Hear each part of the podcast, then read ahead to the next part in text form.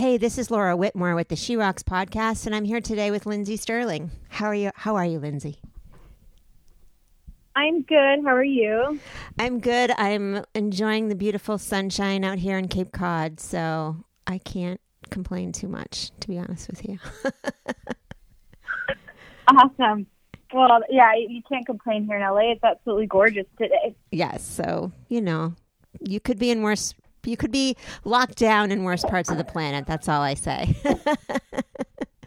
It's true. So you have been doing quite a bit during this whole period, and I don't know where to start. Let's start with your sort of podcast and interview series that you're doing, your String Sessions. Can you share a bit about that and what inspired you to do that? Yes, you know, it's funny. I've had this idea for a while that it would be fun to do a podcast of sorts. You know, I've always enjoyed being on podcasts. I think it's my favorite, like, form of interviews to do because they just feel like you actually, I don't know, you get to almost, like, form a friendship with the person you're talking with because you actually get to share things. You're in a longer form than, like, short, concise answers. So I've always enjoyed being on podcasts, and it made me think, oh, it'd be really fun to do one of my own. And you know, and do it in a unique way where I could interview and play with each artist, you know, that I had on. And I think quarantine has been a really unique time that life got canceled, you know, the plans that we all had to be adjusted. And I was supposed to be on tour all year. And so suddenly I had, you know, half a year's worth of time to be like, well, okay, what are those things that I have in my little buckets off to the side that I just haven't had time or the energy to do. And String Sessions was one of those things. And it did make me think, okay, there is a silver lining to all this. As much as I am sad that my tours got canceled, it gives me a chance to challenge myself in a new way. Maybe not even things that I necessarily didn't have time to do, but maybe things that I was a little nervous to try because it is sometimes scary to step outside of what you know works so well. For me, that's making music, that's making music videos, and it's touring. I know those all work so well. And, you know, I was like, I don't know, if I do start a podcast, will people like me just talking? Will they like my personality? Like, I don't know. And this gave me a nice slap in the face to be like, hey, like, you've probably been afraid of this. That's actually why you haven't done it. So it made me all the more determined that I had to give it a try. Yeah, well, good for you for just pushing through because...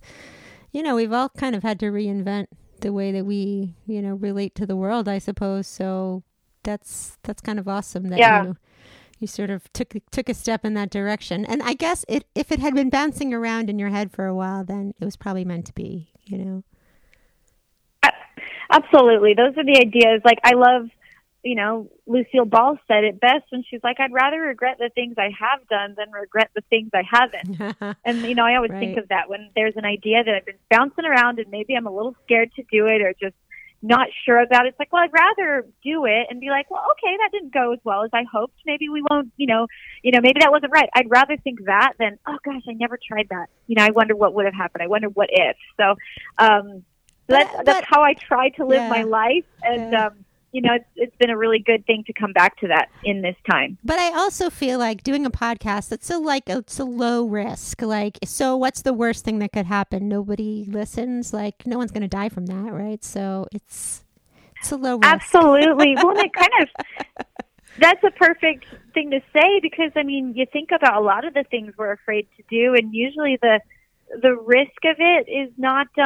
you know, it's not catastrophic usually. I think a lot of times we over-exaggerate the risk in our own head of like, you know, it's more like, oh, it'll feel like a failure. Oh, well, to who? Yeah. Like to you for trying something that maybe was different. That's not a failure. Like, I think a lot of times I know I can be pretty hard on myself and over-exaggerate the outcomes that I haven't even experienced yet. And it sometimes keeps me a little bit afraid to try things. And, you know, that's not the space I like to live in, so I usually make the choice to not stay there. And thankfully I do that. Otherwise I wouldn't have a career if I let those worries rule my life, because they're definitely there. I had them when I first started my career. I was afraid of things, but I didn't let them debilitate me. And I think I still have to remind myself of that girl sometimes that started her career and the strength and the courage that she had, and that it wasn't despite fear. It wasn't I didn't have it. It was, I was willing to care about something more than my fears. Mm-hmm. I always think it's interesting too to relate to people who have had big successes and know that they still have fears about things, because, you know, I found myself personally, like, even when I fail, I always learn something, and I always go a step forward from that failure in a different way. Not the way I expected, of course, but a different way. Absolutely. And I look back on my biggest successes, and hands down, almost all of them are pretty much a direct result from one of my biggest failures. You know, I say failure with quotes. Yeah. You can't see my air quotes. Yeah. But, because, like, who's to say that anything is a failure if it led to something else? Oh, guess what? That means it wasn't a failure. That means it was a part of your journey. And I think I get stuck sometimes looking at life in pieces and being like, oh, yeah, that was a mistake, or that was not a worthwhile effort, or that was a failure. But it's like, well, if you take the lens back, you see that, no, that was just, you know, that was just a part of what led to the success. Yeah. It was a part of the story. And if you know, life isn't about this success and that failure. It's about the whole picture, and they're all connected. And, you know, you learn something from every time you fall down if you get up again. Yeah, agree. And I also feel like when you do go out of your comfort zone and try something and then it does work, like, the feeling that you get after that is so worth the fear that you went through. It's so exhilarating to be like, all right, like, something worked, you know? That's amazing too. Yes. And, you know, that's kind of why I love, I do it very often, especially right now, but I have gone rock climbing a couple times in my life, like outdoor rock climbing. And there have been fewer things that have made me more physically scared than that, like hanging on a sheer surface, looking down, you know, and like not being able to find a grip hold. And, you know, your weight is pulling on you, your arms are getting tired, you're shaking, and you're just like having this thought go through your head of, I don't know if I actually can get up this mountain. And luckily, when I've gone, I've had friends that wouldn't let me come down. You know, they're belaying you. You're safe, but it's still scary. And they were like, nope, Lynn, keep going. You can do this. Keep going up. And so I had no choice but to go up. And when I got to the top of that sheer face the first time I did it, I just remember feeling like I could do anything. Yeah. Because I faced a challenge, and it was physical, and, you know, and it's just, that was a very physical aspect of something that ties into like everyday life of sometimes we're just hanging there thinking I can't go up anymore. Like I have to go down. But like if we push ourselves forward, and like when you get to the top of a challenge, you are going to, like, it makes you feel so powerful. Yeah. I love that visualization too, because that's, you know, like you said, a physical manifestation of that, you know, that feeling, that goal that you can go back to in your head when you're, you know, trying something maybe less concrete, but still is scary. Exactly. Yeah. It oftentimes is even more scary. I've felt that whole metaphor in my life through COVID, you know, feeling like, oh gosh, I'm hanging on the side of the cliff. Again, not quite sure where I'm going to go. Not sure if I can go up. Not sure if I can go down. Like, you know, I felt that. And I actually studied recreational therapy in school, and it was using, like, that's kind of the point of it, is using, you know, recreational activities or physical activities to help. Like, I was going to work with teenage girls to help them connect the dots between the emotions they feel when they're doing something that's so easily digestible. Like, I'm on a rock surface and I'm scared. That's easily understood. But then relating it to like how they felt emotionally in their life, like, well, how can that relate to how you felt when you were trying to overcome anorexia? Like, how it's a very similar feeling, but it's hard to understand. So I don't know. I like taking physical things and internalizing them to be like, okay, that now my feelings make a little bit more sense. Yeah. I guess sometimes it's hard. I mean, especially when you're in the situation, it's hard to, you know, relate it to things, step back and be like, okay, like, you know, how do I even take the next step? Sometimes it's really hard to see that. So that makes a lot of sense. Absolutely. Yeah. So tell me about the Upside Fund for COVID-19 relief and what's been happening with that. Yeah, you know, I started it because when all of this first happened and I just was, you know, watching the unemployment rate skyrocket, and, you know, I couldn't help but feel so many emotions. I was so sad for the state of our world, but also I was so grateful that I was okay and that my family was okay. And I thought about, wow, if this had happened, you know, gosh, even 7 years ago when I was like a beginning artist, it would have been detrimental to me. Like, I don't, you know, it's like, I don't know how I would have survived, and I don't know what would have happened to my dreams. Like, you know, and it just made me so emotional thinking about like the whole reason that I'm okay right now, and that like I don't have to worry about where I'm going to live right now is because of my fans and because they saw something in me and they believed in me. And so I, you know, I can't save everyone, and I can't help, I can't lift the entire world, but I was like, I think if we all just lift where we stand, then we're all going to be okay. You know, and so first it's like, start with my family. Is my family okay? All right, my family's okay. Then the people that I, you know, normally hire, my crew, my team, are they all okay? Okay, they're all okay. Now my fans, my community that's made it possible for me to be where I'm at, me to be okay. So I started reaching out to them and, you know, offering to kind of pay it back in a way, like all that they've done for me. Like, and so, you know, my fans wrote in things they needed, and I created the Upside Fund with my own money to just help them pay their bills and get food, you know, the basics that we all need. And it's been something I'm just so grateful I'm in a position and my family's okay. And so I can reach out and help other people.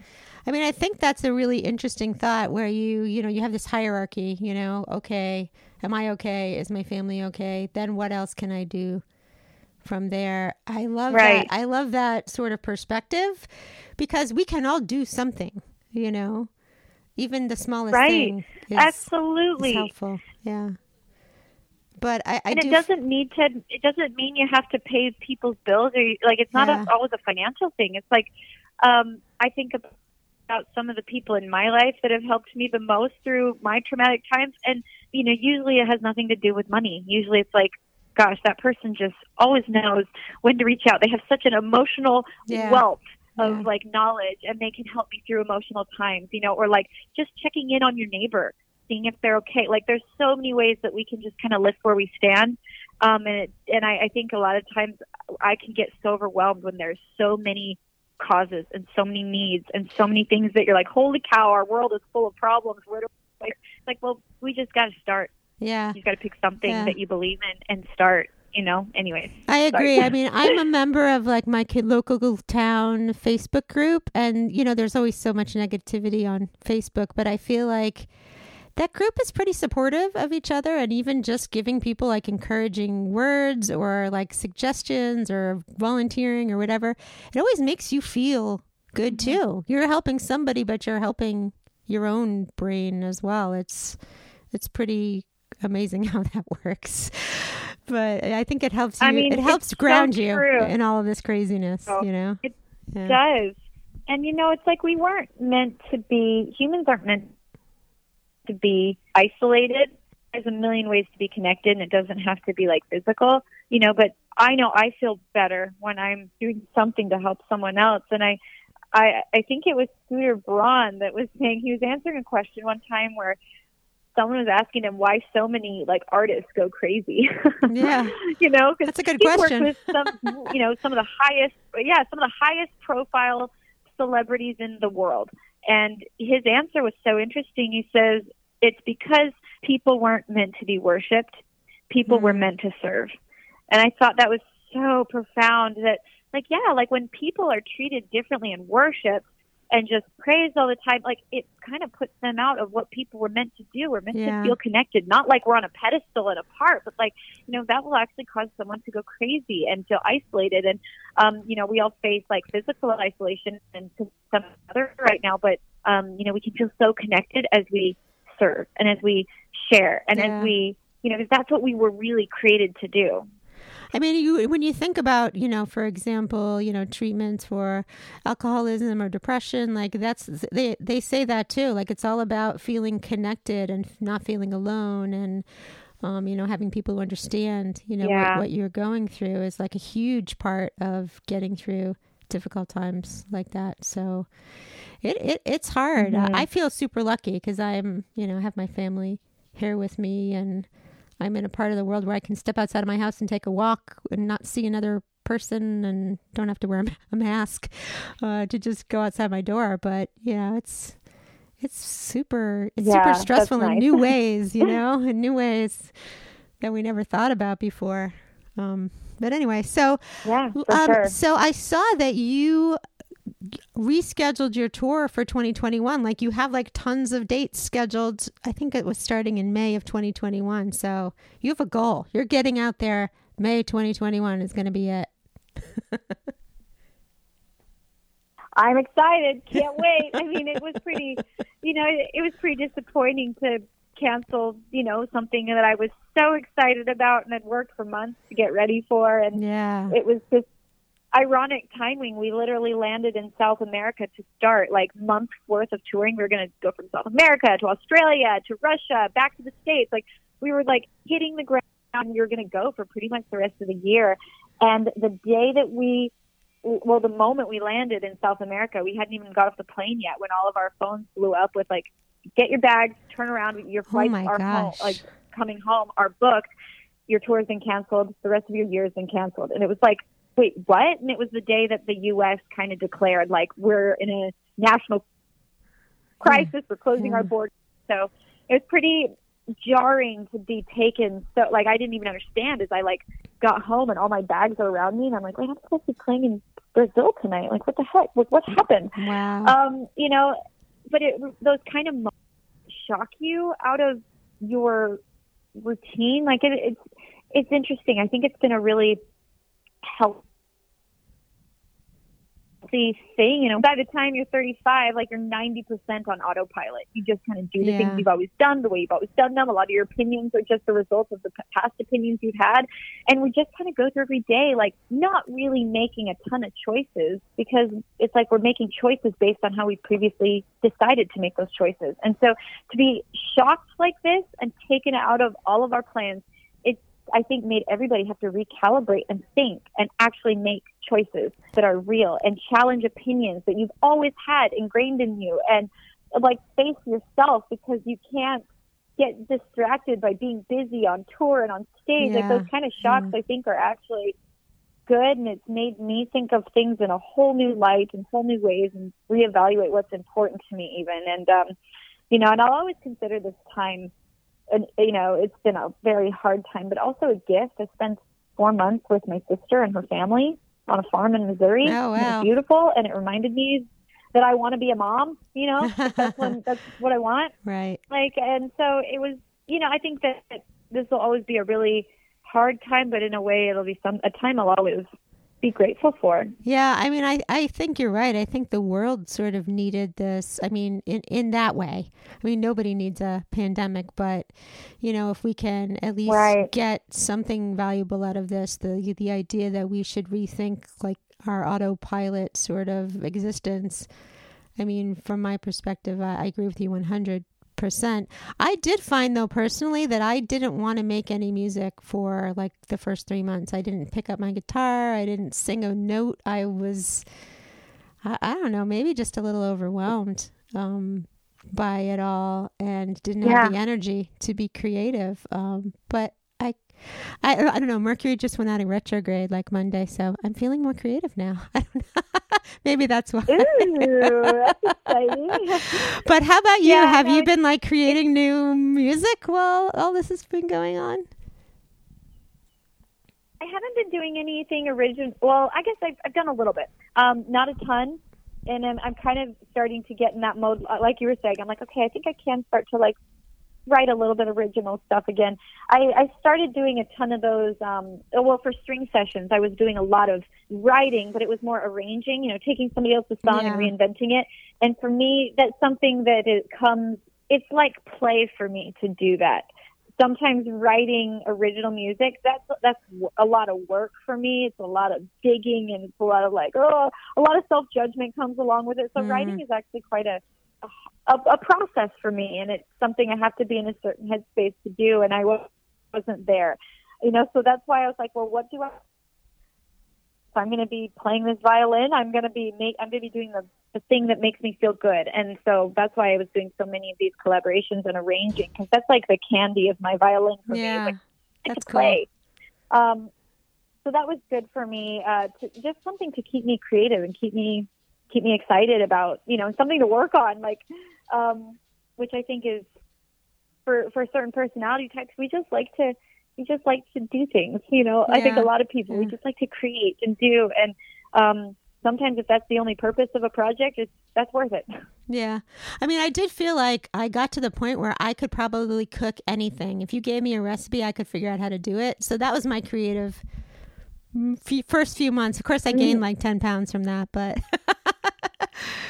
man, am I a good cook now. Yeah, it's like if there's a time to gain 10 pounds, like this is the time to do it. Why not, you know? I'm on the opposite side of that. I think it's really... I'm like walking every day. You what? I'm on the opposite side of that now. I'm walking every day to get my brain together. Oh, good. Right on. Yeah. But anyway, so yeah. That's awesome. But it's been an interesting, learning experience about ourselves too. You know, I just feel like, that reexamination goes beyond like, how you function in the world. It's also about like, what do I really want out of life? What do I want my next step to be? What do I want to do creatively? Maybe it's something completely different than where I was going. Maybe it's not. Maybe I'm realizing what I have is so amazing because I had to step away from it. It's an interesting time of evaluation. Absolutely. It really is. And, it's been cool to see how everybody's like reacted in their own way and coped in their own way, and I hope that out of this comes a little extra self-love, like a realization that like, oh wow, we do need to take time sometimes to like be okay. Like, in our country we've had this mentality of like just go, work. We're like a country built upon hard work, which is great. I find so much value in hard work.